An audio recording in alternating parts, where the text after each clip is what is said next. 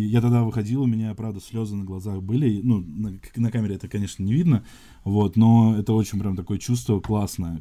И ты видишь своих родных, и очень много за тебя болеют. И плакатов Антон Дерябин было штук, наверное, 6-7. Доброго времени суток, уважаемые подписчики Dropkick Podcast. Это полноценный первый выпуск. С вами я, Фадеев Руслан, автор канала WWE Vlog. И я, Руслан Ахметов, новостник канала Wrestling Home. Ну и наш сегодняшний большой гость — это многократный чемпион НФР, чемпион NSW и просто народный чемпион России по рестлингу Антон Дерябин. Всем привет! Рестлинг в каждый дом. Сегодня Антон прям в футболке Халка Хогана, как настоящий главное лицо российского рестлинга, по сути, да? He's running wild. Карантиномания у нас пока идет. Да, действительно, это, по сути, полноценный первый эпизод подкаста, но так как сейчас у нас бушует коронавирус, все сидят по домам на самоизоляции, пришлось писать подкаст вот в таких условиях, по скайпу. Надеемся, что скоро все это пройдет, и следующие выпуски будут выходить в классическом варианте, который вы могли видеть в пилотном выпуске. Мне кажется, тогда получилось все очень красиво, интересно, и такой формат мне бы самому хотелось видеть. Но коронавирус — это действительно сейчас одна из таких главных тем, не только в рестлинге, вообще в мире все это обсуждают, и, конечно, это повлияло на мировой рестлинг, на наш рестлинг, и главное событие рестлинга в году, WrestleMania, тоже вот попало под это влияние. Очень, конечно, максимально в неудобное время все это произошло. И главное шоу года пришлось проводить в записи, в подготовительном центре, без зрителей. Вот она все-таки состоялась. Давайте как-то обсудим, что мы увидели, получилась ли мания, стоило ли вообще ее проводить в таком виде. Слушайте, у меня двоякое впечатление. Мне и понравилось, и нет. Конечно, повлияло отсутствие очень зрителей. Это прям...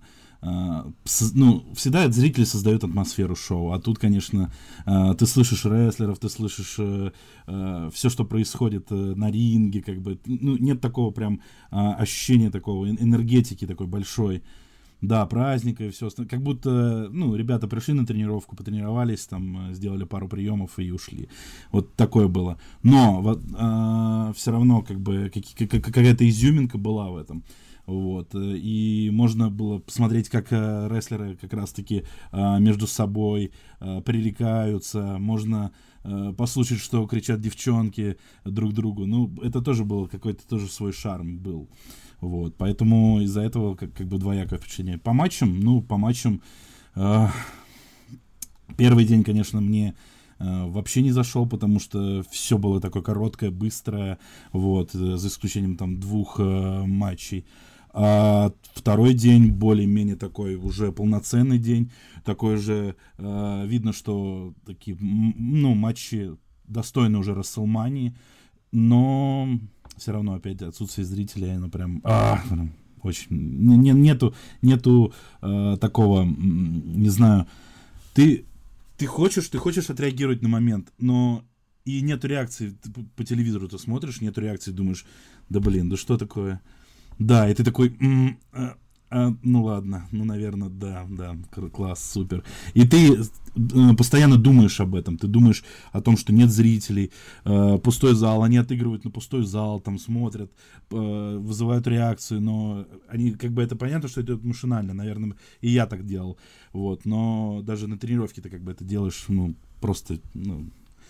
машинально, потому что это нужно делать.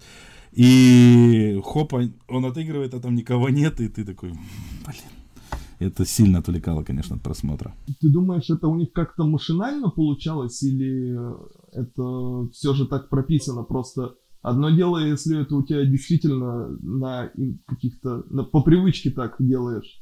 Это по привычке. Это всех рестлеров это учат, это изначально так. Вот так вот.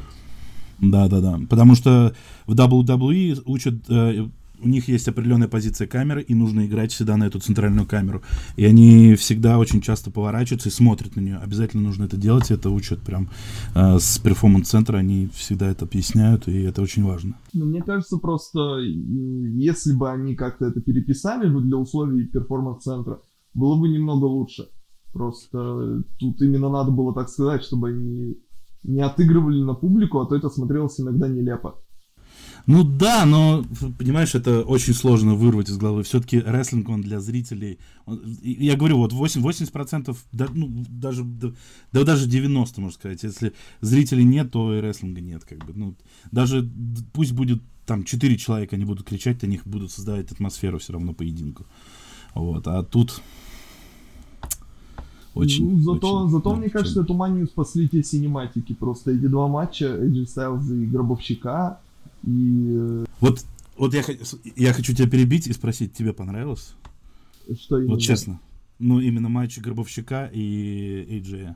Вот матч Гробовщика и AJ, он как драма мне просто зашел. Это была отличная драма, как по мне. Я сидел на стриме прямо и... просто слушался и всматривался во все это. Мне хотелось просто вот с попкорном сидеть и наблюдать за этим. А ты смотрел матч Гробовщика и Triple H, где рефери был Шон Майклс в клетке? Второй их матч, получается. Это, в который вообще клетки. Да, смотрел. Это не менее кинематографично, как бы. И ты все равно переживаешь те же эмоции. В принципе, это можно было и на ринге тоже сделать. А если вот сравнивать, допустим, Final Deletion, да, был бой у Мэтта Харди дома, и этот бой, какой тебе больше понравился? Ну, нет, тут, безусловно, Final Deletion. Мэтт Харди просто все же проложил дорогу этим синематик-матчам. Да, вот мне тоже показалось, что это двояко, как бы вторично уже, как бы, Но там нужно правильно все делать. Им нужно иметь в этом опыт. Если они будут как-то дальше иногда выпускать некоторые pay-per-view такие матчи, то со временем они будут становиться лучше. Вот как мне кажется. А так пока что... это было неплохо, по крайней мере. Вот мне лично зашло, не знаю, как остальным. Лично мне тоже понравилось. И я считаю, что в таких условиях, в каких проходила WrestleMania, это был лучший вариант, что вообще можно было сделать с этими матчами. Потому что ставился Гробовщик на пустой арене, и что как-то это явно смотрелось бы проигрышно, а здесь они реально заморочились, был креатив, и вполне симпатично все это смотрелось. Про матч, матч в кавычках Сины и Уайта я вообще молчу, там просто они... это вам понравилось? Безумно, на самом деле. Мне тоже понравился. Просто еще надо понимать какие-то отсылки, да, вот эти, на что Уайт говорил, что это было очень круто. Я такой, вау, вот это прям... Это было бы круто для промо, конечно. Я все-таки подумал, что это вот для финального промо это просто вот... И тогда бы все ждали матч. Но, в принципе, как сегмент такой WrestleMania, это тоже круто. Я обязательно еще раз пересмотрю все это, вслушаюсь там и... Там наверняка столько вообще подводных камней, какого-то двойного дна и... Как всегда, Уайт делает просто такой матч и такие сегменты, которые надо пересматривать, искать в них, всматриваться. И это очень круто, на самом деле, то, что этот человек делает, меня просто поражает. На самом деле, раньше, если брать Уайта, то много в нем было каких-то... сложных речей, но, скорее всего, они не несли в себе какого-то особого смысла. А здесь вот он уже нацелен конкретно на Сину, рассматривается вся его карьера, все его какие-то вот такие страхи, какие-то спорные моменты его карьеры. Они разбираются с иных точек зрения. Мне очень понравилась вот эта аллегория на Халка Хогана, как вот Хоган в свое время хилтернулся, присоединился к НВО, и что Сина, в принципе, вот все ждали, когда у него тоже произойдет что-то подобное, но этого так и не было. И сколько там всего намешано, сколько фан-сервиса. Такого в рестлинге вообще очень редко бывает. Это было здорово. Если мы отойдем уже от этих синематиков, потому что у нас все же мания... Это мания, а не одни только такие кинематографические матчи. Что вам еще понравилось? Что еще можно выделить? Мне понравились, наверное, результаты в первую очередь, потому что во многих матчах они все-таки не побоялись и сняли мировые титулы с новичков, ой, точнее, со старичков, да, и отдали их более молодому поколению, Строумэн, Макинтайр, причем это, они впервые выиграли эти мировые титулы, интересно будет посмотреть за их развитием. А если вот в целом оценивать WrestleMania, мне не совсем понравилось все-таки то, что они разделили шоу на 2 дня. Ну, то есть, если бы оно было прям насыщено крутыми матчами, то да, это было оправдано. Шоу смотрелось не так долго, как-то полегче было разделить это на субботу и воскресенье. Но по факту и в первом, и во втором дне были какие-то, лишние, ненужные матчи. И мне кажется, если уж WWE оказались в такой ситуации, проще было уже снять эти матчи, которые, без которых уже никак нельзя было, которые назначены, там, Стайлс, Гробовщик, Эдж, Шортон и так далее, там, сделать, 7-8 матчей главных, показать в один день, и все, и обойтись без этого мидкарда. Мне кажется, так было бы... Спокойно тейковер сделать на той же арене. Возможно, да. Слушай, а мне не понравилось то, что ты сказал, смена титулов. Я объясню, почему. Во-первых, Голберг позиционировался все-таки такой, продолжает позиционироваться как такой убийца, да, там за секунду, за две, и просто этот выигрыш, наверное, Строумана немного портит репутацию тех, кому проиграл, кого выиграл Голберг, и мне это показалось тоже не очень понятным. И та же история с Макинтайром. Были такие близкие победы, как там Брайан, да, там Рикошет, кто еще там, кто пытался выиграть Леснера.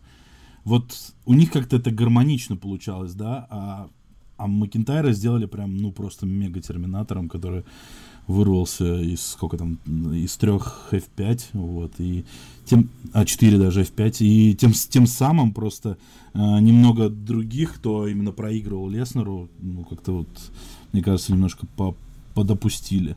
И я считаю, что все-таки у Макинтайра не такой образ прям убийцы. Мне кажется. Макинтайр тренировался в Шотландии, он там таскал камни и вообще... Ну, это я видел, да, с бочки там какие-то он там... Да-да-да, так что он хорошо подготовился просто. Все, это объясняет. Просто делают сначала непобедимого человека, потом они делают непобедимого человека, который побеждает этого непобедимого человека, и так они как-то лесенку выстраивают в своем букинге. Это в их стиле достаточно. Так для меня непонятен Строумэн.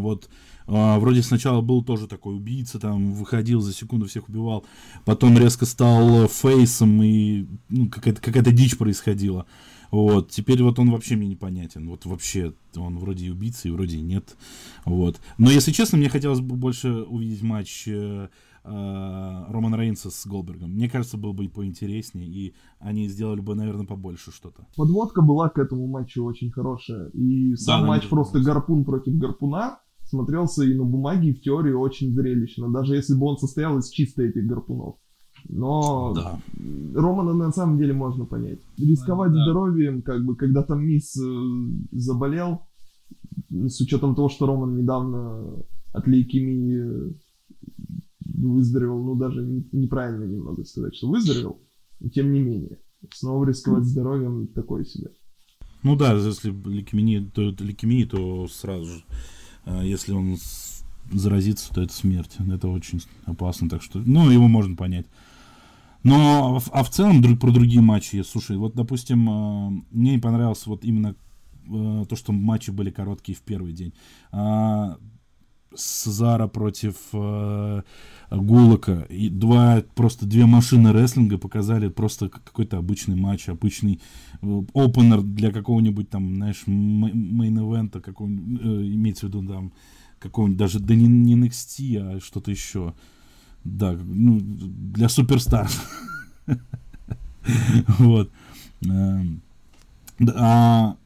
Эдж с Ортоном.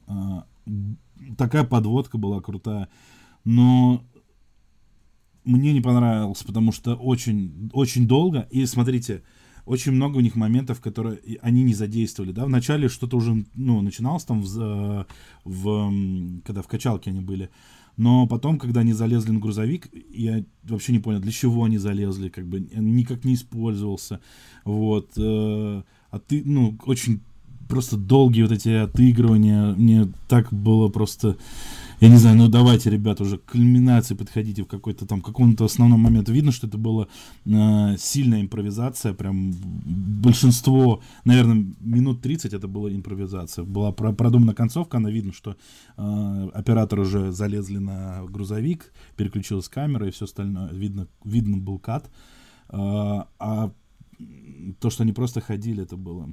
Ну, единственное, мне понравился момент, когда был Элбоу на стол переговоров в сетке. Вот это был классно. Ну, касательно матча, да, они, конечно, очень сильно подзатянули. Матч шел 36 минут, и прям, да, устал уже от этого матча. Еще, что мне подпортило... мне говорили 46 минут.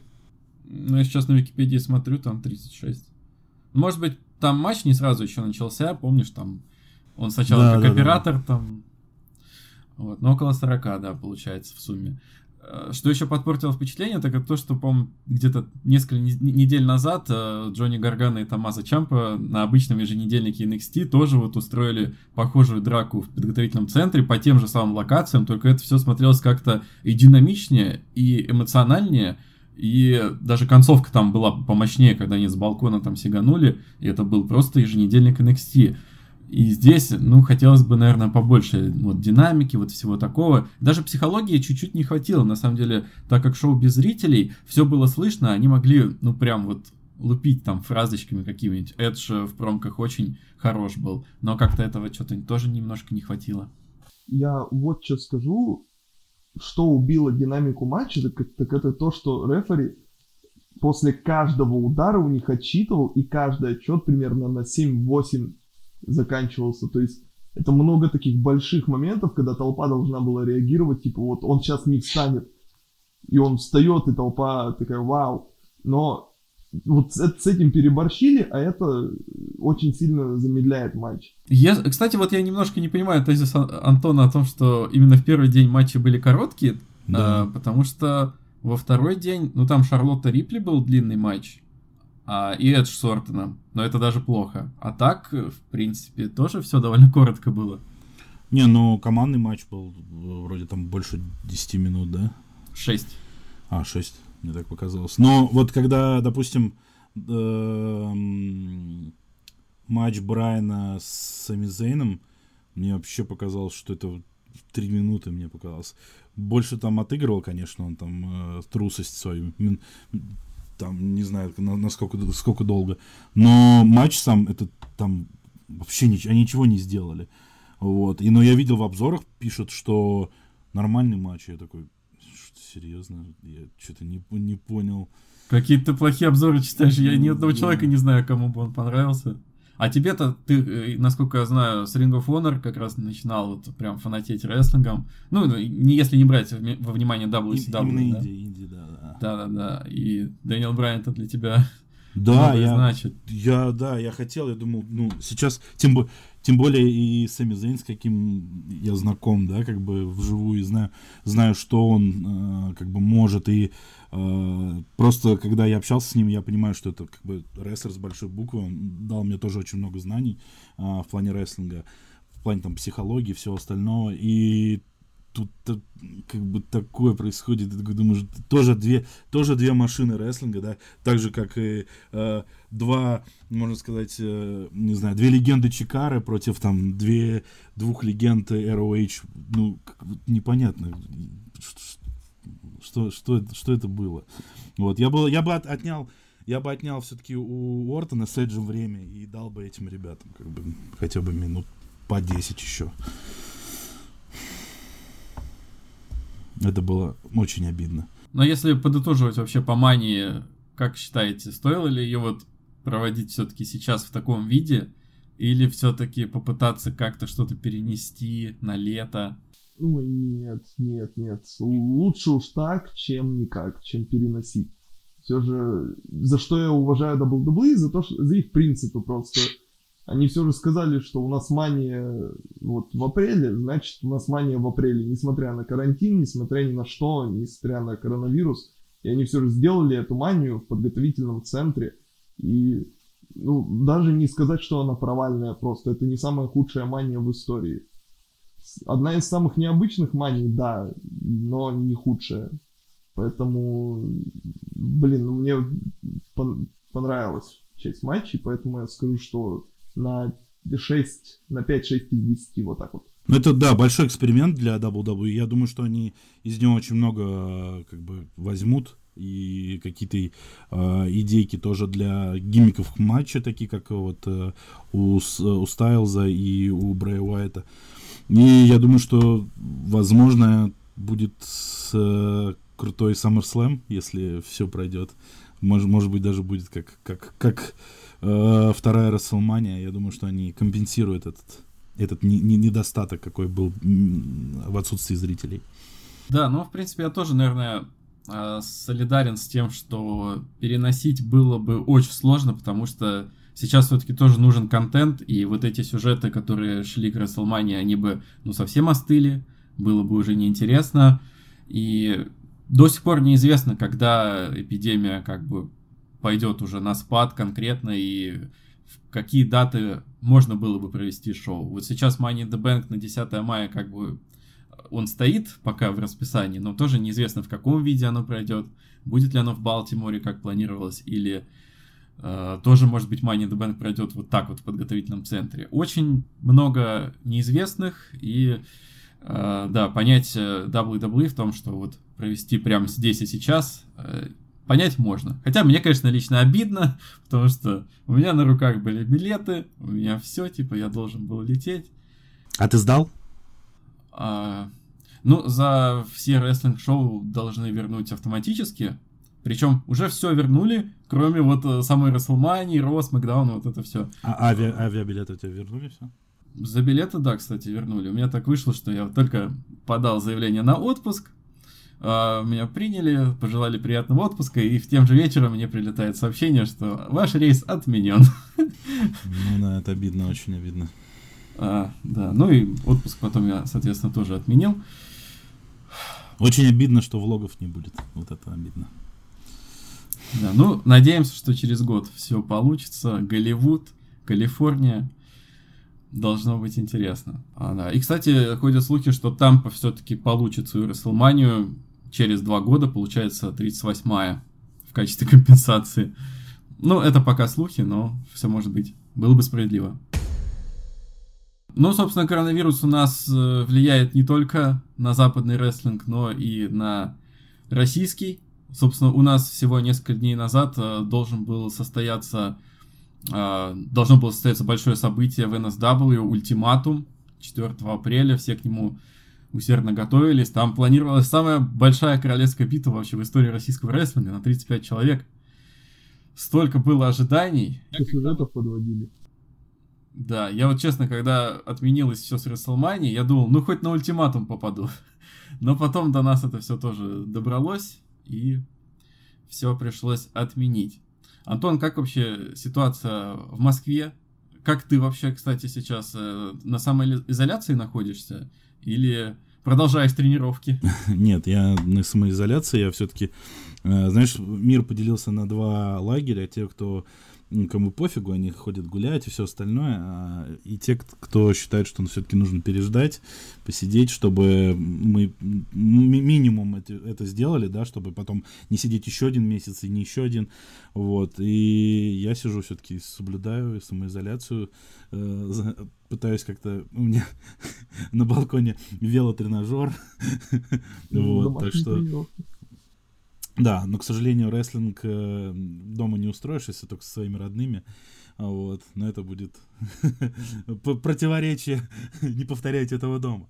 Ну, у тебя же брат есть, можно на нем. Можно на нем, но он уже с детства получает, так что ему куда. Вот, а так, да, это, конечно, очень сильно ударило по рестлингу, по событиям, мы все отменили, и... питерские, московские. Мы до конца думали, что все-таки там можно будет до 50 зрителей, но все ужесточили, и даже все тренировочные базы тоже позакрывались, и NSW хотели провести трансляцию прямую, тоже как WWE, но это в России невозможно сделать, потому что это будет большое нарушение закона, вступившего недавно в силу. Вот. Но, кстати, очень обидно не только, да, за наш рестлинг. Вот ребята-европейцы мне тоже пишут. У них очень много отменилось. Тоже отменились поездки российских рестлеров в Европу. И есть ребята, которые зарабатывают только рестлингом, только вот поездками этими. И у них тоже все сорвалось, именно у европейских рестлеров. И я не представляю, как им сейчас вот в такой момент никуда не ездить, ничего не зарабатывать. Это очень жестко, конечно. Да, вот касательно NSW Live, действительно был у нас такой вариант провести шоу с домашней площадки NSW. Несколько матчей, живые комментарии и даже какой-то интерактив. Там собирались провести такой матч, где сами зрители в прямом эфире решали бы условия матча, который состоялся бы на шоу. Много всего интересного планировалось, но тоже в последний момент накрылось, потому что вот эта нерабочая неделя, которая перетекла в нерабочий месяц, все закрыто, ничего нельзя. Никакого праздника, ребята, да. К сожалению, так. Я вот знаю, что я хотел бы сказать, вот и кто смотрит, пожалуйста, реально посидите дома. Ведь если просто будет больше людей, кто не будет это соблюдать, все равно у нас будет этот вирус распространяться еще больше, да. Каждый думает, что а что от меня изменится? Я выйду на улицу, ты пройдусь, там ничего от этого не изменится. Да нет, не изменится. Так будет думать там каждый второй, да, и мы ни к чему не приведем. Мы ни к чему не придем и не приведем. Мы все-таки должны как-то соблюдать это все. И говорю, что мы намного меньше будем сидеть дома, чем и все это быстрее закончится. Очень бы хотелось бы, чтобы все было хорошо. Ну вот, насколько я вижу, в НФР как-то с этим пока еще справляются, в том плане, что контент записан. Где-то в конце марта были записи, насколько я знаю. Да, не так много, на самом деле, как ты думаешь. И скоро и контент тоже закончится. Вот. Пытались, конечно, наперед. Мы хотели еще один день задействовать, но вот прошлая суббота, это был последний день как раз. Вот. И не так много контента осталось. Конечно, есть контент, который еще не выходил. Там, возможно, он выйдет как бы... будем что-то придумывать, будем что-то как-то изворачиваться. И в любом случае не оставим зрителей просто так. Да, вот на самом деле ты говорила о европейских рестлерах, которые только рестлингом занимаются. И на удивление в этом, наверное, определенное преимущество есть нашего рестлинга, то что у нас таких людей практически нет, насколько я знаю. Все работают на обычной работе, и рестлинг — это по сути все на энтузиазме, он не сильно окупается. И за счет этого сам рестлинг у нас в связи с коронавирусом не так сильно пострадает. То есть, когда все закончится, все продолжится в обычном русле. Единственное, что, может быть, какие-то планы, порушились в связи с Ультиматумом, например, все такое. Это, конечно, все грустно. Насколько я знаю, планы Дмитрия Донского, участника нашего прошлого подкаста, тоже все пошли коту под хвост. У него были большие планы на европейский тур, скажем так, повыступать в разных странах. И, конечно, в данном случае, наверное, как WWE пришлось креативить со многими матчами WrestleMania, так и сейчас российским промоушенам придется тоже проявлять какой-то креатив, как-то изворачиваться. Мне кажется, было бы интересно посмотреть на какие-то, не то чтобы интервью, но какую-то закулисную жизнь рестлеров. И на самом деле, когда объявили NSW Live, в группе я видел много комментариев о том, что хотят увидеть такой прям, реальный бэкстейдж или что-то в этом духе. И мне сразу в голову, вспомнилась такая вещь, которая была в NSW где-то в 2015-16 годах, когда Герда ходила в гости к Егору Соколову, к фокуснику, что-то в этом духе, и там при этом смешивалась и реальная жизнь, и какие-то сюжеты, и это смотрелось довольно интересно. Может быть, в этом направлении стоит как-то сейчас подумать НФР и NSW. Пока нет возможности записывать полноценные шоу. Работы, да, ведутся, конечно, и скорее всего, будет что-то необычное, что-то новое. И пока не буду ничего говорить. Вот. Команда думает, команда работает в этом направлении. Антон, можно тебе вопрос через такие розовые очки задать? Давай. WWE, как и большинство сейчас крупных игроков, это и UFC, это и НХЛ, и все, они посовещались с Дональдом Трампом по поводу того, что им делать дальше. И вот не пробовали ли НФР, не с Путиным, но хотя бы с руководством Москвы, потому что вроде у вас связи есть, насколько помню, хотя бы спросить разрешение или как-то договориться о том, чтобы удар записывать хотя бы вот без зрителей, без никого, чтобы контент шел. Как тебе сказать, на правитель... правительство... понимаешь, что вопрос через розовые очки, да. Нет, правительство на нас просто пофиг, как бы. Это... Те же, допустим, если Москомспорт, брать, то у них очень много сменилось людей, и даже... там очень-очень сложно даже общаться стало, потому что это все через десятые руки, все... как-то вот так вот происходит. Вот. Зачастую у нас все делается для отмывания чего-то. Не будем углубляться в этот вопрос. В общем, честно тебе скажу, что это бессмысленно даже. Вот попасть на какое-то мероприятие, какое-то официальное от правительства, это очень сложно. А уж чтобы они что-то разрешили. Тем более это в любом случае будет противоречить закону, нарушению и все остальное. Это без вариантов. То есть у нас сейчас по итогу российский рестлинг пока в стагнации. Да. Но хорошо реально, что сильных потерь мы не понесем. Единственное, что мне интересно, как планы перекроились, может, ты нам об этом что-нибудь расскажешь? У нас сейчас как планы на майское шоу, которое должно быть в конце мая, но мы до сих пор в нем не уверены, потому что не знаем, что будет дальше. И не хочется загадать, для зрителей, допустим, сейчас будут там либо продолжать фьюды, либо еще что-то, и просто ничего не произойдет, и не хочется так тоже оставлять, поэтому пока такое затишье, посмотрим, что будет. Я даже затрудняюсь это сказать, потому что все пока сидим как просто даже в этом затишье все же планы какие-то, все же что-то вы хотя бы на бумагах-то готовите, получается. Да, конечно. В любом случае все работают, в какой-то креатив ударились и пытаются, допустим, что-то придумать такое, чтобы было... Даже когда NSW только случилось это, они... я тут понимаю, что, Руслан, ты тоже помогал в этом. Провести лайв шоу. И, к сожалению, сорвалось. Но я не думаю, что сейчас тоже руководство NSW сидит без дела. Я думаю, что команда тоже работает в этом процессе, как НФРовская команда. Да, мне даже очень понравилось такое креативное видео. Недавно вышло от NSW про «Мойте руки», где поучаствовали. Нужно движуху создавать, в любом случае сейчас трансляции в Инстаграм, или еще что-то. Все пытаются как-то что-то сделать, и это круто.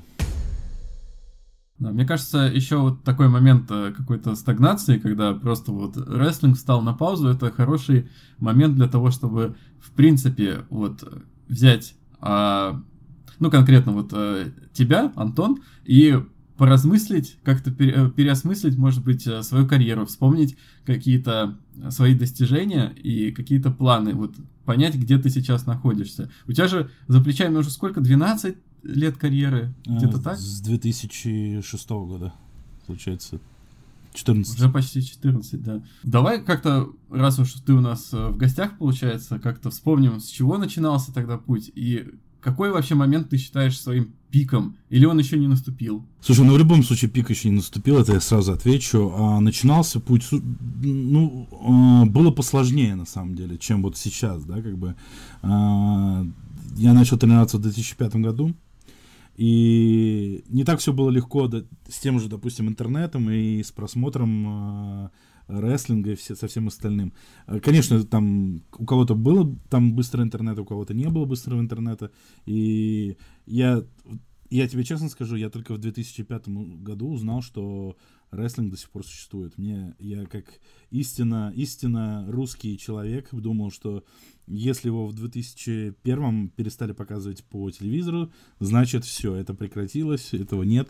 И я как раз выходил с своего колледжа и увидел, что как раз будет рестлиада наша 2005 года от НФР.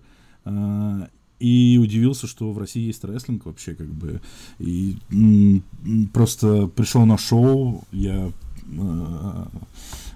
был переполнен эмоциями, познакомился с людьми там, со многими. И попал на форумы, тоже узнал, что есть WWE Raw, что есть SmackDown. Вот, они продолжаются, и я такой, вау, что? Мне дали аккаунт от торрентов, я раскошелился на... Ну, как раскошелился? Мне было 16 лет, и я попросил у родителей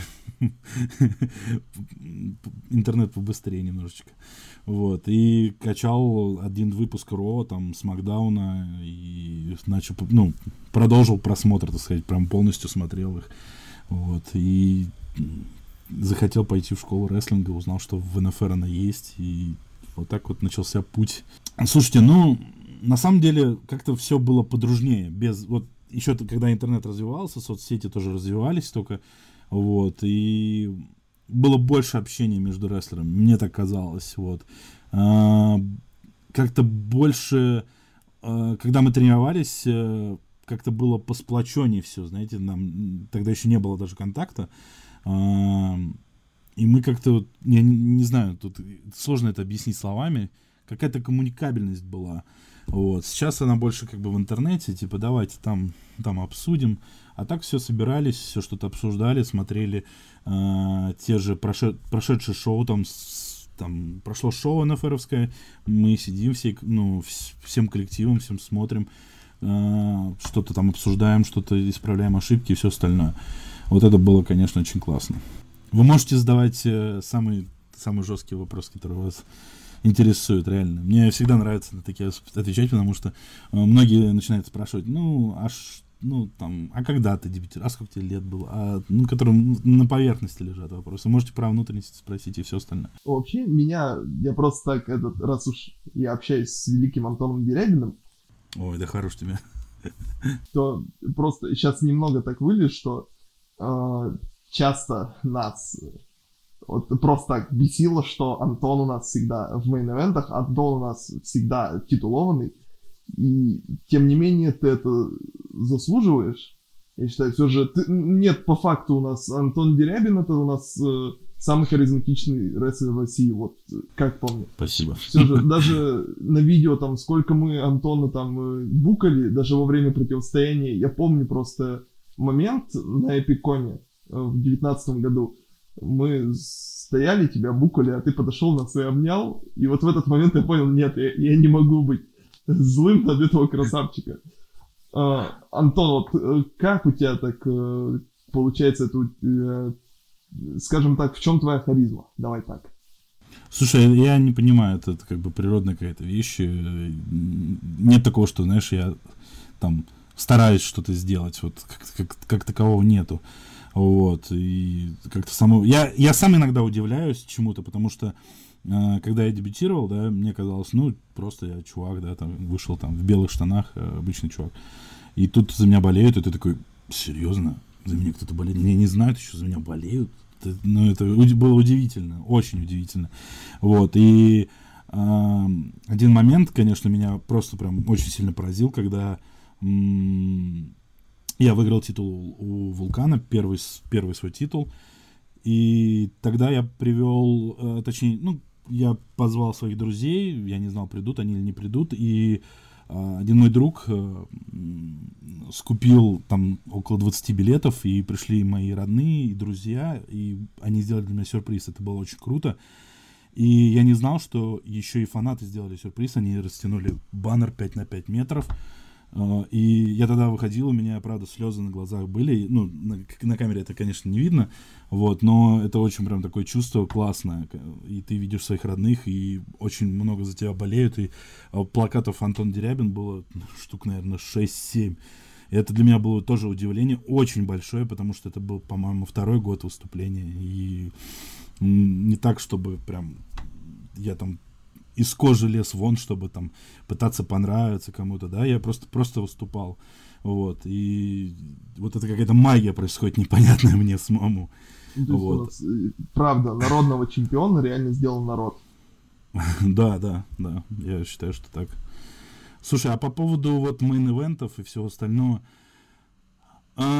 честно вам скажу, никогда не просился в них, никогда не было такого, можете, не знаю, даже у кого угодно спросить у кулисы, чтобы я прям умолял о мейн-эвентах. Никогда такого не было, это само все тоже происходило. Какие-то сюжеты, я всегда вписываюсь в большие сюжеты, это, наверное... У тебя красиво это получается. Да, я вписываюсь даже в сюжеты длиной в год, а вы, как вы понимаете, что российский рестлинг, он такой немножечко нестабильный, и те, кто участвовал в этом сюжете, могут уйти, могут как-то испариться, еще что-то, ну, просто поменять свою, как бы, позицию и все остальное, вот, но у тебя есть сюжет, ты должен его продолжать, и я всегда был верен своим сюжетам, и до последнего всегда отстаивал, как бы, не отстаивал, а шел по определенному плану, вот, и всегда, как бы, до конца доводили сюжет какой-то определенный. И не знаю, я, наоборот, мне нравится больше, когда опенеры. Я в дебютах выступал в опенерах, и мне это нравилось. Ты как бы создаешь тон шоу, как бы. Я сначала этого не понимал, но потом понимаешь, что первый матч, по первому матчу, да, ты как бы заводишь зрителей. Если ты не завел, то, может быть, даже и все шоу не получится. Вот, как бы вот так. А то, что на самом деле вот с победами, с поражениями... Очень часто говорят, опять выиграл, но зачастую эти люди не следят даже за сюжетом, за каким-нибудь. Был такой момент, когда я, как раз у нас был сюжет против власти, группировки «Власть», и они каждое шоу меня побеждали, избивали, и это было в течение, наверное, месяцев 8, и... В конце какой-то матч я там выиграл, и сразу же комментарий: он опять выиграл, да. Я понял, что это в любом случае будут писать хейтеры, которые безразличны, я там проигрываю. Если я выиграю, то значит опять победа Антону. Ну, всем мил не будешь, но я тоже уважаю хейтеров, пусть они будут, это очень классно, потому что, значит, я человеку не безразличен, он следит за мной. Он в любом случае следит за моими боями, и как бы это круто. Было бы плохо, если бы никто не писал об этом. Вот действительно, самое же главное, чтобы рестлер не вызывал, чтобы он вызывал какие-то эмоции, равнодушие — это просто самое худшее. И касательно хейтеров вспоминается моя такая история про... Ну, на заре NSW со мной ходил знакомый один всегда на каждое шоу и был хейтером Антона. В очках, я помню его. Да. И каждая ваша встреча — это было просто замечательное событие. Когда-то ты там у него взял эти очки, по-моему, да. Мне в эти моменты, поверь мне так весело. Я так кайфую. Я нисколечки не в обиде на него. Там, что он кричит «фак», просто показывает лицом, мне не важно. Я кайфую от этого момента. Мне нравится то, что я там отобрал у него очки. Он там что-то мне крикнул. Вот сам момент, он классный, согласись же, это было. Да. Извини, что перебил. Я уверен, что и он в душе очень любит тебя. Антон вообще очень открытый, видно, человек, что даже вот в интернете всегда ты на какую-то движуху откликаешься, в том числе и сейчас вот пришел с нами поболтать, это очень круто. Вам спасибо, что пригласили. И вот касательно того, ты сказал, что любые вопросы можно задавать, все-таки вот уже избитый, возможно, вопрос, но вот тема опасной зоны 100 и того, что произошло, когда ты был максимально близок, вот как раз мы обсуждали Джона Сину, NWO, вот у тебя было вот намек на что-то похожее, на heel turn. Как вот ты можешь это прокомментировать? Вообще, был ли ты действительно близок к этому, или все-таки нет? Я думаю, да, я был близок к этому. И вот смотри, мне просто интересно ваш ответ. Я становлюсь хилом. Ну и провожу пару матчей. Дальше интересно за мной наблюдать. Просто, вот просто. Знаешь, как бывает, что какой-то вдруг дрим-матч произошел, да, и тебе уже просто неинтересно наблюдать, что дальше будет. Ну, я образно говорю. Либо что-то произошло, когда, там, для примера, прям для резкого примера, когда, помните, когда Рэнди Ортон выходил, и он становился фейсом, и он не разводил руки руками, и все ждали этого момента, когда он уже разведет руки руками, руки в стороны, когда сделает свою стойку. И он в конце сделал это, все кульминации, потом всем стало пофиг. Вот. И как вы думаете, если бы я стал хилом, дальше что? Было бы интересно за мной наблюдать, вот только честно. Ну, мне кажется, все от сюжетов зависит. То есть все зависит от того, как ты себя будешь в качестве хила вести, ведь хилы разные тоже бывают, как фейс. То есть Смотри, я бы не затерялся в хилах? Да мне кажется, нет. Ну, серьезно, с твоей харизмой и вот, знаешь, на самом деле с тем отношением, что Антон Дерябин — это вечный фейс, если сыграть на вот этом вот, на презрении к фанатам, вот если ты становишься хилом, просто как теоретически, если бы на этом сыграть, то это было бы очень круто, вот как по мне. Но я не уверен, вот сколько этот период должен продолжаться, потому что ничто не вечно. То есть когда-то придется туда вернуться, на сторону добрых парней. Но я бы понаблюдал. Было бы эпично, если бы Антон хилтернулся прямо у нас на подкасте, просто снял бы эту футболку и одел бы футболку NWO. Вот это. Подождите, она у меня там лежит, кстати. Вот. Ну, сам момент, конечно, это вот то, чего ждут вот чуть ли не все фанаты российского рестлинга, просто вот посмотреть на это, как вот один из таких клиффхенгеров, которого мы еще не видели, но который вот как будто вот должно состояться. Поэтому, мне кажется, один этот момент, может быть, и стоит того. Что дальше, конечно, да, тут все зависит, и depends, как говорится. Знаешь, как я скажу, следите. Будет интересно. Ничего не исключено. Да. Ну, кстати, о твоих планах как раз тоже хотелось бы поговорить. У тебя наверняка на этот год тоже были запланированы там поездки за рубеж. Да, к тоже что-то сорвалось? Все сорвалось, потому что они как раз все были вот в этот период. Сорвалось не только у меня, еще у ребят, с кем я обычно езжу. Очень жалко, конечно, очень, потому что это всегда это как бы не только опыт, но еще приключения такие, как бы мини, когда ты ездишь там на машине там, по 4 часа до арены, потом приехал в гостиницу, все остальное, общение с коллегами по цеху европейскими. Это все интересно, это все круто, вот, и очень...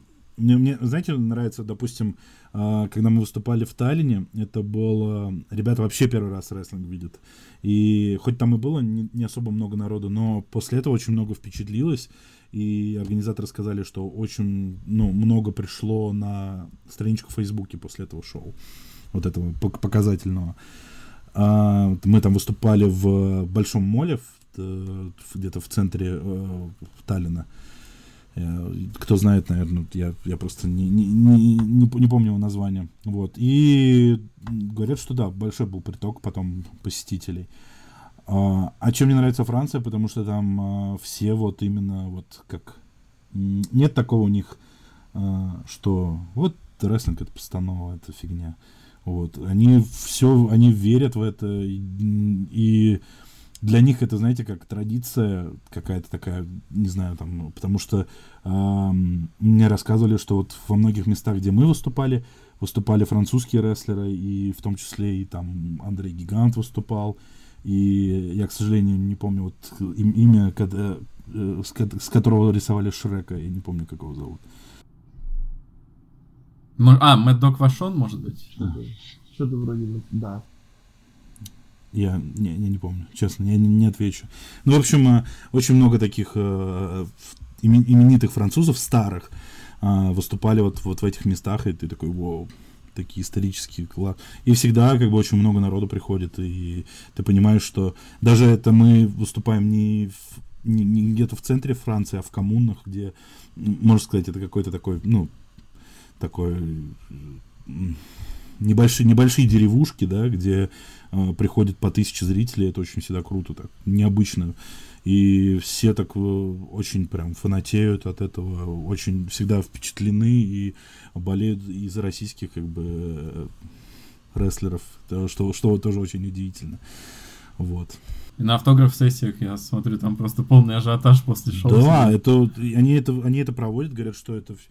все работает, или все хотят с тобой сфотографироваться, получить твой автограф, потому что, не знаю, ну, ты подписываешь плакатов, наверное, 200. И я такой, ну, тут сколько можно? Я просто удивлен просто этому. Не, я такой, вау. И все дети подходят, для них ты супергерой, это вообще классно. Вот. Что вот сейчас в российском рестлинге все меньше детей приходят, что очень плохо, мне так кажется, потому что они тоже создают какую-то движуху, из них потом вырастают и фанаты рестлинга, такие же, как и я, там, и все остальные, как и мы были тоже в детстве фанатами. Очень жаль, что там, допустим, родители не приводят, и потому что у нас не всегда прям хардкоры матчи, которые нельзя показывать детям, вот, и... на полноценное шоу, я считаю, что прям все дети были бы довольны. А вот ты говорил о приключениях в поездках. У тебя не было идеи возродить свой YouTube-канал с влогами? Очень, честно, очень хочу. Единственная всегда проблема, это, конечно, когда ты включаешь камеру, зачастую такое бывает, что магия вся прекращается. Когда ты общаешься, ты такой думаешь, господи, почему у меня сейчас в руках камера, я включил бы ее в этот момент. Да, у нас в последней поездке из Франции мы обычно как прилетаем в Германию, и нас забирают там оттуда на машине. Потому что, ну, так проще, ближе и по деньгам дешевле выходит. И для организаторов. И мы ехали через границу Германии и Франции, нас там задержали, точнее не нас, а фургон, который нас перевозил, потому что там у них какая-то проблема с наклеечками по платным дорогам, я не знаю, что-то там не совпадал какой-то номер, в итоге машину, получается, на штрафстоянку отвезли, а мы ждали другой машины, которая нас потом забрала. Вот. Ну и там тоже такие полицейские такие непростые, типа, мы уже опаздывали на свой самолет немного, и на что нам полицейский сказал, слушайте, надо было раньше выезжать, мы такие, вот ты капитан очевидности, спасибо тебе большое, реально, правда, надо прям вот было прям заранее выезжать, да? Вот, и он такой, ну, все равно бы не успели. А потом мы просто ехали, и мне приходит смс, что наш рейс там на 1,5 часа задерживается. Я такой, ну, мы в любом случае бы успели. Вот. И такие моменты очень клевые. Там у ребят эмоции, и у всех эмоции такие, ну, у всех по-разному. А когда включаешь камеру, ничего не происходит. Да, но самое главное, я вам скажу честно, это лень.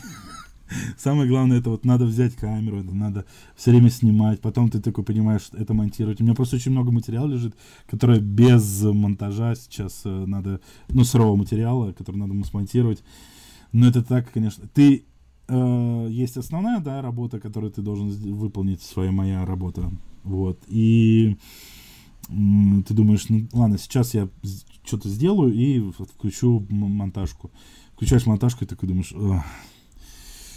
Так как-то не очень этим заниматься. Я тебя понимаю в этом плане, конечно. У меня, когда вот я на WrestleMania ездил, у меня всегда заряд сразу, вот сейчас влоги пилить, а потом как бы начинается каждый вечер там шоу, каждый день ты где-то ходишь, приходишь домой, тебе лишь бы поспать. Какие влоги, какой монтаж вообще? Ты, да, эмоционально такой перегруженный, и ты такой, ладно, это уже, наверное, лишнее. Ладно, завтра потом сделать. Завтра просыпаешься такой с новыми эмоциями, потом что-то сделал, и уже в этом тоже не хочешь. Ты такой, Ну, я хочу выпустить, которые остались влоги, я их выпущу. И как раз карантин помогает подумать, что делать дальше. Я такой подумал, что, наверное, надо все-таки снимать, потому что это все заходило как-то. Я, самое удивительное, знаешь, я хотел запустить влог и нисколечки в него не вкладывать в плане рекламы. Никому, не писать, чтобы меня прорекламировали, что-то еще. Я только скидывал тем ребятам, просто просил репостнуть, да, кто участвовал во влоге. Вот, и так получилось, что даже там на одном влоге там, 11 тысяч просмотров, и я даже как-то удивлен этому, что кто-то это смотрит, кому-то это интересно.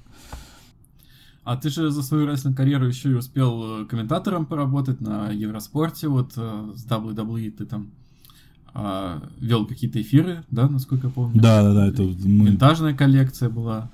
Сколько это было? 4 года продолжалось, да. Как-то, да, Евроспорт позвали как раз НФР помочь в комментировании шоу у них, потому что был комментатор, который вообще не соображал. Он комментировал только ММА и что-то еще, я не помню, какие-то 2 вида спорта. Ну и там были тоже комментарии в стиле, там, кто-то держит 2 пояса, он такой, вот, 2 селедки, там, все дела, я принес тебе, я такой, господи, нет. В общем, позвали нас, сначала комментировал Вадим Корягин с Вахнеевым и с Железным Волком. Вот, потом, потому что Железный Волк тогда пытался стать комментатором, у него, в принципе, неплохо получалось. Потом что-то у него произошло, и остались только Миша и Вадим. Я попросился к Вадиму, хотел для себя что-то новое, тоже попробовать себя в комментарии. Вот. И потом ездил я уже с Мишей Вахнеевым, а Вадим уже тогда угнал в Сингапур и там развивал SPW. И мы 4 года с Мишей комментировали как раз, да, винтажную коллекцию, This Week, там был обзор всех еженедельников. И еще мы получалось даже комментировать армрестлинг нас. Иногда там ребята, мы заменяли ребят. Это было очень круто. Ты включаешь и не понимаешь, что происходит, да, в какой-то момент. Но потом, конечно, ты читаешь все правила, все. Там тоже есть свои. Там Arm Wars была федерация. И там очень тоже крутые есть персонажи. Тоже ребята такие там не уступают по харизме и рестлерам некоторым. И по промо. Вообще сам процесс вот работы на ТВ в качестве комментатора тебе нравился, да? Да, очень круто, и ты вот сейчас начинаешь запинаться, потому что нету именно практики вот этой постоянное общение, вот этого вот. Ты начинаешь искать слова вот эти, а когда ты комментируешь, у тебя постоянно есть что сказать, вот постоянно ты как-то, вот тренировка идет, даже там, когда промо читаешь, это видно, заметно, что намного лучше у тебя идет это все. Вот, это такая тренировка для мозгов, для речи и для всего остального. Так вот, что я хотел спросить, так как сейчас WWE вернулась на... не вернулась, теперь его показывают на Матч ТВ у нас, да, официально, и помимо Ро и Смэкдаунов еще какие-то там специальные проекты выходят, вот ты как-то в этом поучаствовал, оказывал ли поддержку Матч ТВ, просили ли у тебя что-то сделать? Нет, они просто пока приезжают, делают какие-то авторские проекты про рестлинг, это им очень интересно, там как раз работает команда, небольшая, и там молодые ребята, которым действительно интересен рестлинг, они видят в этом большую перспективу и вот готовят как раз вот такие вот, я не знаю, вы видели, на этих выходных выходил как раз про такие звезды рестлинга, передача называется, про определенных личностей было, про Эджа и про Сета Роллинса. И это делает девушка, она очень круто это сделала, собрала информацию, прочитала биографию, и такие основные моменты уже рассказывают зрителям, чтобы познакомить с рестлерами. Не просто вот вам рестлинг, берите и смотрите. Нет, вот есть такой персонаж. И я думаю, что это не единственная передача, которая будет выходить. И как раз она берет нас интервью, спрашивает, все это как бы советуется. И как бы мы оказываем содействие, помощи, развитию вот этого всего. А вот ты как, максимально вовлеченный в происходящее человек, есть ли вообще хоть какой-то шанс, то, что НФР хотя бы вот в качестве эксперимента вот покажут одно шоу на Матч ТВ, или это, на Матч Боец, или это вообще никак нереально? Слушай, мне очень бы хотелось, и я понимаю, почему не показывают WWE. Вот, они, ну, хотят, я так понимаю, что матч хочет все виды спорта на себя взять. И, ну, в принципе, это нормально. Но про НФР мы общались, и пока так протаптывали небольшую почву, ну, скажу так, что возможно, ну, на 30%. Вот, потому что решают не креативная команда, а все-таки еще руководство свыше, которое должно понимать, что это за продукт, как бы оценивать, что это будет.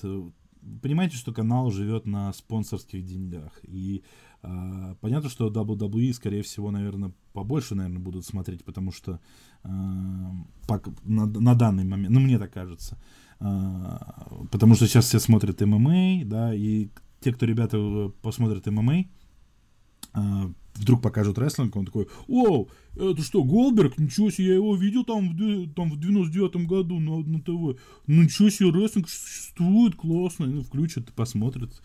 Наверное, вот, ну, как бы рассчитано на это пока. Сейчас ту же политику и проводят, что они возвращают легенд, сейчас на ностальгии пытаются сыграть.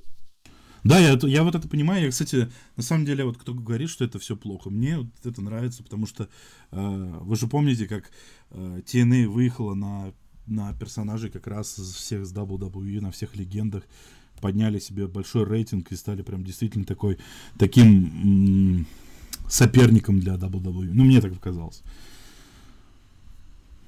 Антон, вот ты говоришь, что сейчас люди больше будут смотреть WWE, это понятно, да, то есть сейчас надо больше времени, больше каких-то действий для НФР, чтобы, скажем так, руководство Матч ТВ захотело купить ваш продукт. Вот я у тебя хочу спросить, как ты считаешь, что надо сделать для того, чтобы это свершилось?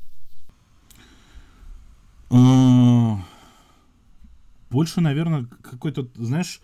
Больше сюжетов, больше такого, как сейчас у WWE, больше не больше рестлинга, да, больше энтертеймент, наверное. Вот это. Все-таки работает вот эта непонятная магия. Помните, вот если вы смотрели старые НФР, там зачастую там были вот те же сюжеты с Громом и Лешиным, которые там ВВВ, такой вот максимально приближено к таким русским реалиям. Вот, ну, я не знаю, как вам это объяснить. Такой вайб. Видно, что это русское все, как бы, такое.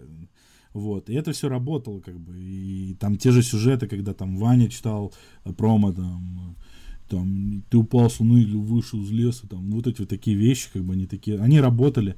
Тот же там, не знаю, там... Должно быть отображение просто русской культуры. Да.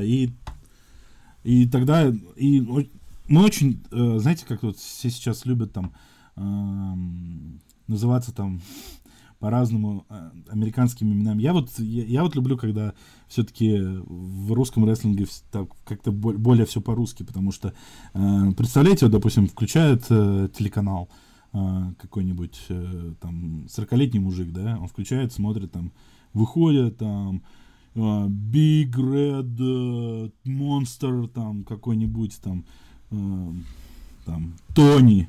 Он такой: да какой ты Тони, ты, это, Антоха с подъезда, ты че, какой ты Тони?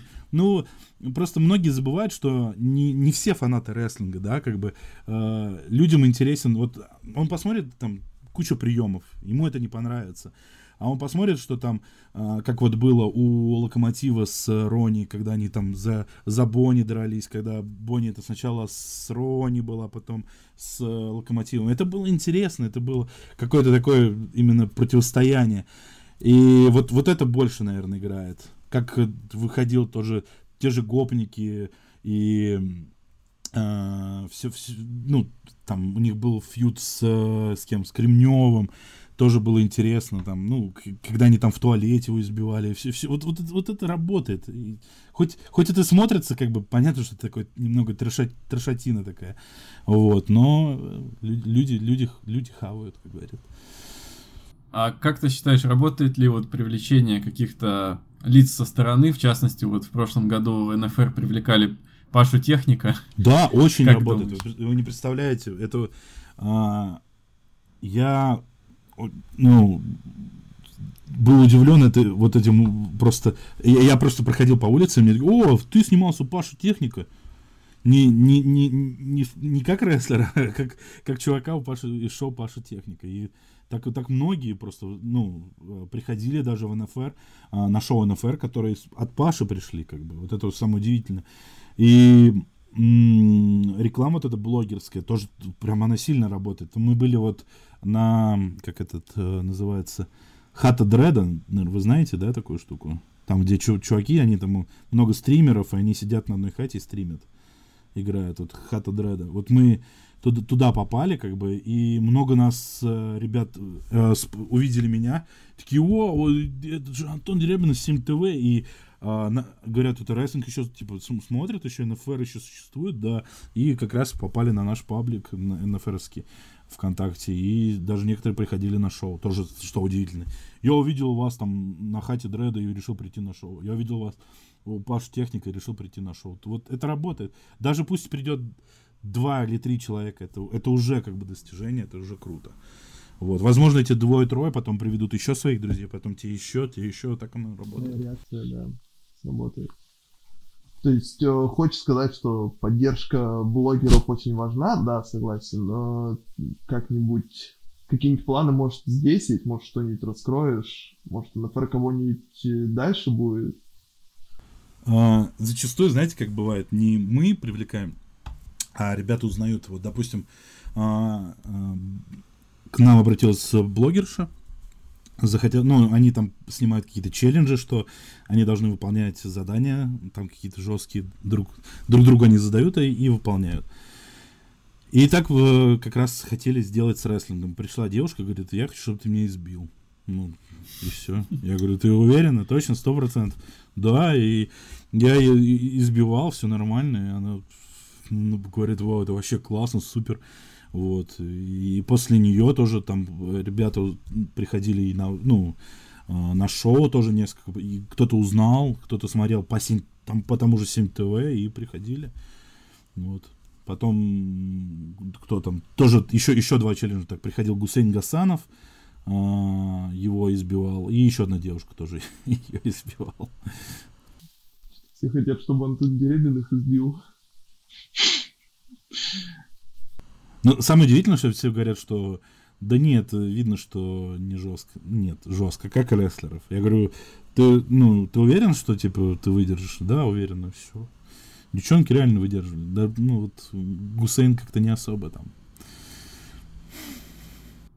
Вот раз уж речь зашла о таком опыте, может быть, дашь какие-то, не знаю, просто пару слов для тех, кто хочет все-таки пойти в рестлинг вот сейчас, записаться в школу, какие-то вот напутственные слова таким людям. Слушай, мне очень много пишут, и все вот почему-то начинают задавать очень много вопросов, что самое меня удивляет. А там то, а там так, а там... Вот я шел в неизведанное мне, знаешь, вот как-то, и мне было намного легче, когда ты уже знаешь. Когда вот, я помню, было на собрании, и не помню, кто-то из рестлеров такой: первое падение, вы упадете, вам будет настолько плохо, у вас закрутится голова, вы будете блевать первый день. Я такой, и я себя накрутил, думаю: ничего себе, правда, что ли? И ты такой, и ты первый раз такой стоишь уже, такой думаешь: упасть на ринг, и такой, и вспоминаешь все его слова, они прям в голову такие идут. Нет, надо просто идти, если у вас есть большое желание, если прям вы любите рестлинг, приходите обязательно, занимайтесь им, попробуйте себя. Даже на 2 тренировки придите, посмотрите. Вдруг вы таланты будущее российского рестлинга. Это, ну, у нас зачастую приходили те, кто увидели просто русский рестлинг. Они приходили, начинали втягиваться во все это. Сейчас эти ребята смотрят инди, и одни из топовых рестлеров в России, кстати. Вот, так что просто ничего не бойтесь, главное большое желание. Даже если у вас нет физических возможностей, там кто-то не занимается в зале, кто-то до этого не занимался никаким видом спорта. Поверьте мне, это не важно. Важно большое желание, главное. Вот это самое главное. А все остальное все научим, все покажем, все это будет расти просто в... Ну и главное соблюдать технику безопасности. Да, это мы, конечно, это все на тренировках рассказывается, это вы не думайте, что это все так просто. И зачастую там при травмах мы пытаемся работать с человеком, ну, с учетом его травм. Но если прям были какие-то мега серьезные травмы, то сорян. Но у тебя при этом, насколько я знаю, за столько лет карьеры каких-то прям тяжелых травм не было. Да, они на самом деле были, но я стараюсь о них не говорить, потому что не хочу, чтобы на этом был акцент. Это, страдают все суставы, страдают... Если там бывают такие ушибы, которые не проходят и месяцами, вывихи, тебя могут вывихнуть палец, по нему прокатиться, и он тебя может не двигаться просто полгода, и тебя он болит, и ты не знаешь, что делать. Ты приходишь к врачу, он тебе говорит, надо там помазать, надо то, не беспокойте палец. И ты такой, в смысле не беспокоить? У меня тут через неделю поездка, нет, не могу так. И ты, у тебя выбор, либо продолжаешь, либо... как-то пытаешься не задействовать, если это суставы, допустим, я же падаю большим весом на те же запястья, страдают колени. Уж не говорю про шею. С фитом данным не сталкивайся. Если... Слушай, это мой дрим-матч. Если я, наоборот, я готов все сделать. Если с Питом Даном... Ух. Я, кстати, уходя от темы... Еще увидел его в Revolution Pro, я говорю, что это будущее, в прогрессе, и я сказал, что это прям будущая звезда WWE, и так оказалось. Много раз угадывал, кстати, очень. Я даже, у меня есть, если что, у меня есть пруф с переписки ВКонтакте. А сейчас, может быть, ты назовешь кого-то? Кого ты заприметил? Слушай, сейчас столько всего просто, и ты такой смотришь, у тебя такое изобилие. Но вот знаете, как бывает? Вот есть универсальные рестлеры, а есть какой-то вот допустим, возьмем кого же взять-то?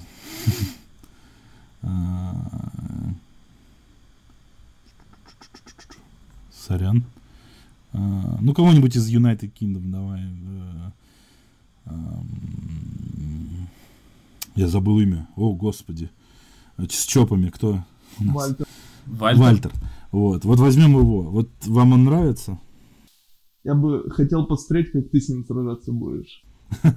Вот это да. Мне тоже было бы интересно, на самом деле. Ну вот только честно скажи, ты считаешь, что это будущая звезда WWE? Прям всего WWE? Да, вот именно прям достойно, прям вот мейн-эвентов Raw, Смакдауна, возможно, там Money и все остальное. Пока нет. Вот я честно скажу, пока нет. Это вот честное мнение такое. Я тоже, наверное, соглашусь. Хотя матч против Тайлера Бейта в прошлом году, я считаю, один из лучших в рестлинге вообще. Согласитесь, что Бейт тоже сделал практически 70% этого матча. Это, конечно... Такая непонятная... у Бейта есть такая магия делать длинные матчи, и они очень интересные, потому что он такой... он маленький, во-первых, его... Как это сказать? Его жалко, и в тот момент, когда он взрывается, это круто. Вот когда он делает что-то там, поднимает Вальтера и начинает там крутить его или что-то еще, или делает ему бомбу, и ты такой, блин, как круто, а! И вот эта вот эмоция, она... помогает сделать матч круче. У Бейта, конечно, очень подходящее ему прозвище, вот это Big Strong Boy. Вот он как андердог прям в этих матчах шикарно смотрится, это тоже дает матчу химию. Так, а к чему мы это говорили? Ты кого-то заприметил из таких не самых известных сейчас рестлеров? Из всех? Кто должен стать звездой? Мне очень нравится... Мне прям дико нравится... из AEW MGF. Я его еще увидел, когда ты ездил на Манию. Помнишь, вот эти были шоу в таком помещении, где там много шоу проходило? И он там дрался против девчонок. Там было 4 против 4 матча, и он там 4 парней против 4 девчонок.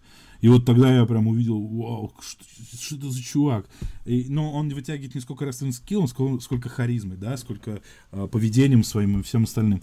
Такое необычное поведение.